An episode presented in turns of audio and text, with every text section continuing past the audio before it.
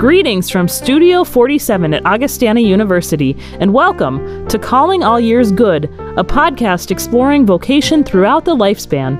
I'm your host and narrator, Ann Rosendale, campus pastor and proud graduate of Augustana. From the moment we are born, we have a calling. Hard to believe? Think of an infant or child you know, and all that they summon out of you. Babies call their parents to be mothers and fathers. Kids in school call their teachers to teach. A child's vocation is to bring others into relationship and service. This notion that even the youngest among us have a calling is very Lutheran. In fact, this is one of the reasons that Lutherans baptize infants to affirm the ways that God is calling them into God's work from the very beginning of life. Carrie Olson Manning is assistant professor of biology at Augustana. Recently, she and her husband brought their son, Walter, to the Augustana Chapel to be baptized. Carrie and I sat down for a conversation in preparation for Walter's baptism. Walter, oh my gosh, he's so cute. He's eight months old. Eight months old. Yeah. What's he doing? His main personality trait is hungry.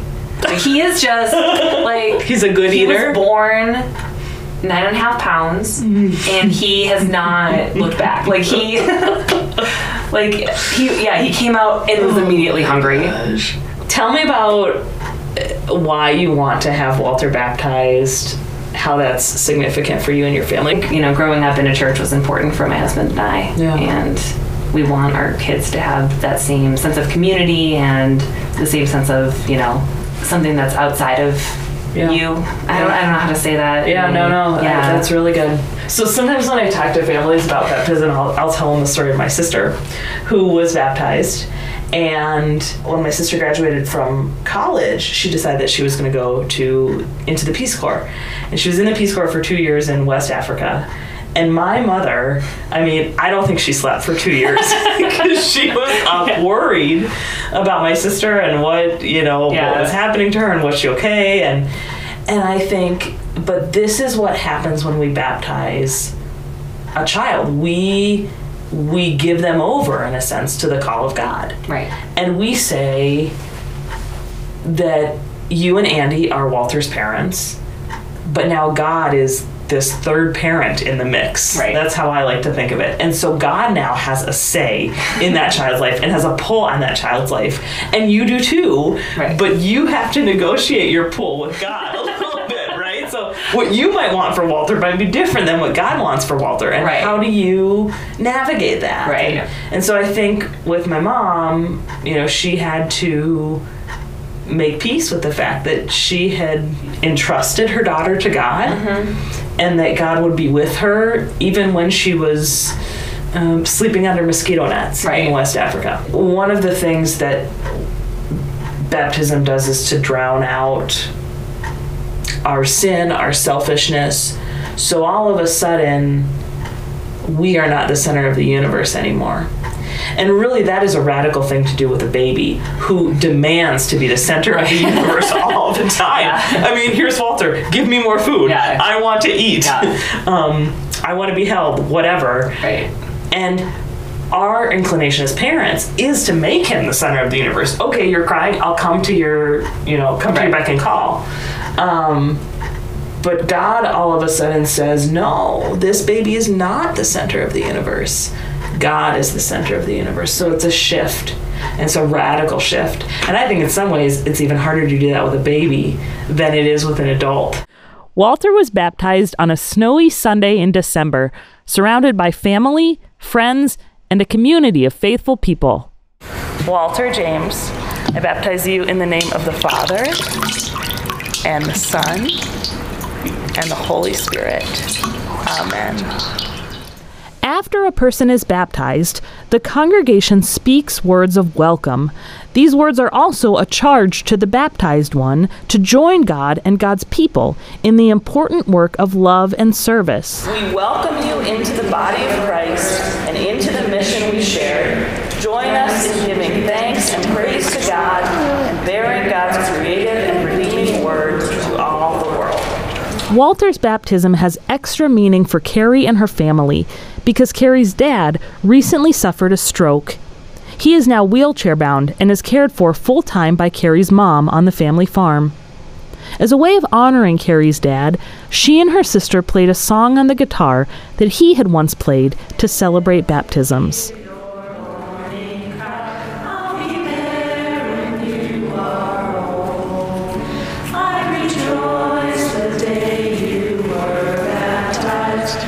Song that Carrie and her family sang at Walter's baptism is the perfect prayer for someone seeking to faithfully live into the calling of God. It's a prayer that, as life unfolds, people like Walter and Carrie and her aging father would know God's promise that in every chapter, through the highest highs and the lowest lows, God is giving new life and opening up new opportunities for us to make a meaningful contribution to the world. As kids grow, they begin to develop their own sense of identity and vocation. I spent some time with three, four, and five year olds at Augustana's Campus Learning Center, a preschool for children of university employees. The day I visited happened to be show and tell day. All right, Mr. Connor. What is it? Is this yours? Very cool. Xylophone. Good choice. Start. What does xylophone start with, friends? X. Good job. I joined a group of preschoolers in the Circle Room at the Campus Learning Center, a colorful space with a circular carpet patterned with a ring of numbers. We each took a seat on our favorite number and launched into a conversation about vocation. And what I'd like you to do to start is I want you to say your name and tell me how old you are. So, my name is Ann and I'm 37. Okay, Nora, you want to try it? My name is Nora and I'm four. My name is Sophia and I'm four. And what's your name? Arthur. Arthur, and how old are you, Arthur? Three. Can you say it out loud? Three. Oh, You're three. So, here's what I want to know first. I want to know, and we'll let's go around the circle just like we did. I want you to tell me what you want to be when you grow up. Okay? Um, Do you want to start, Nora? a sister. You want to be a sister. Yeah. Are you a sister already? Yeah. Nora, by the way, is the big sister of the same Walter whose baptism we just eavesdropped on earlier in this episode. And so, what are the kinds of things that you do to be a big sister to him? Um, throw away his stinky diaper. That's a really good answer. Okay, Sophia, can you tell me what you want to be when you grow up? I want to be a ballerina. Wow, tell me about ballerinas. They spin and do ballerina things. Oh my goodness. They balance They do balance. and they jump Yes, they do.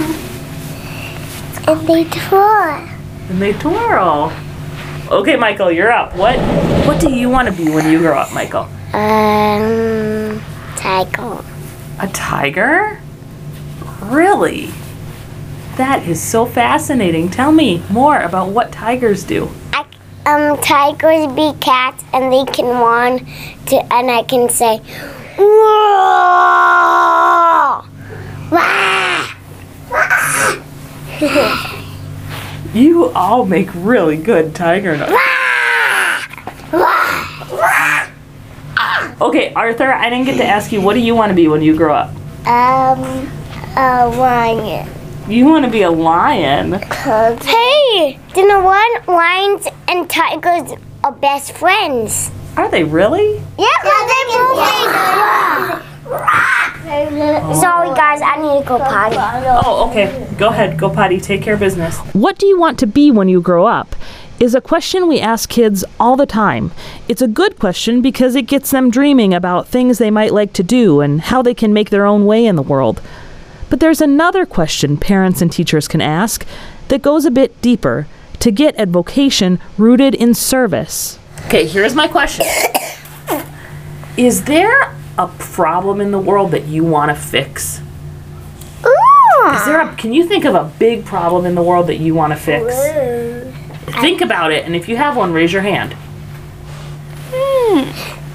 Sophia, what's a big problem in the world you want to fix? Um, fixing cars. Fixing cars? Yeah. Oh, how can how can you fix cars? with t- tools. With tools. That's perfect. That's a great way to help when other the doors are broken. Yep. Yeah. When buildings fall down. When buildings fall down, what are you gonna do when buildings fall down, Arthur? You did back up. When, when they break. And so, what are you gonna do to help? Uh, fix, Fix, fix the building. You're gonna fix the building. Kids are born with an innate sense of loving and caring for others. Justice and fairness are inherent values for children. So it stands to reason that kids can think of all sorts of problems that they want to solve and can come up with many creative ways to serve other people. This imagination challenges grown ups to see the world through more generous and compassionate eyes. Caring adults can help nurture vocation in children in so many ways through baptismal promises, through naming gifts and skills that we see kids exercising at home and at school, and through asking questions that go beyond what do you want to be and begin to explore who they might help and how they might serve. What's a big problem in the world that you want to fix? That's the vocational question of childhood and beyond. Thanks for listening and for thinking about your own vocation along with Carrie, Walter, all the kids from the Campus Learning Center, and me. More stories are coming, so stay tuned. Take good care, and God bless.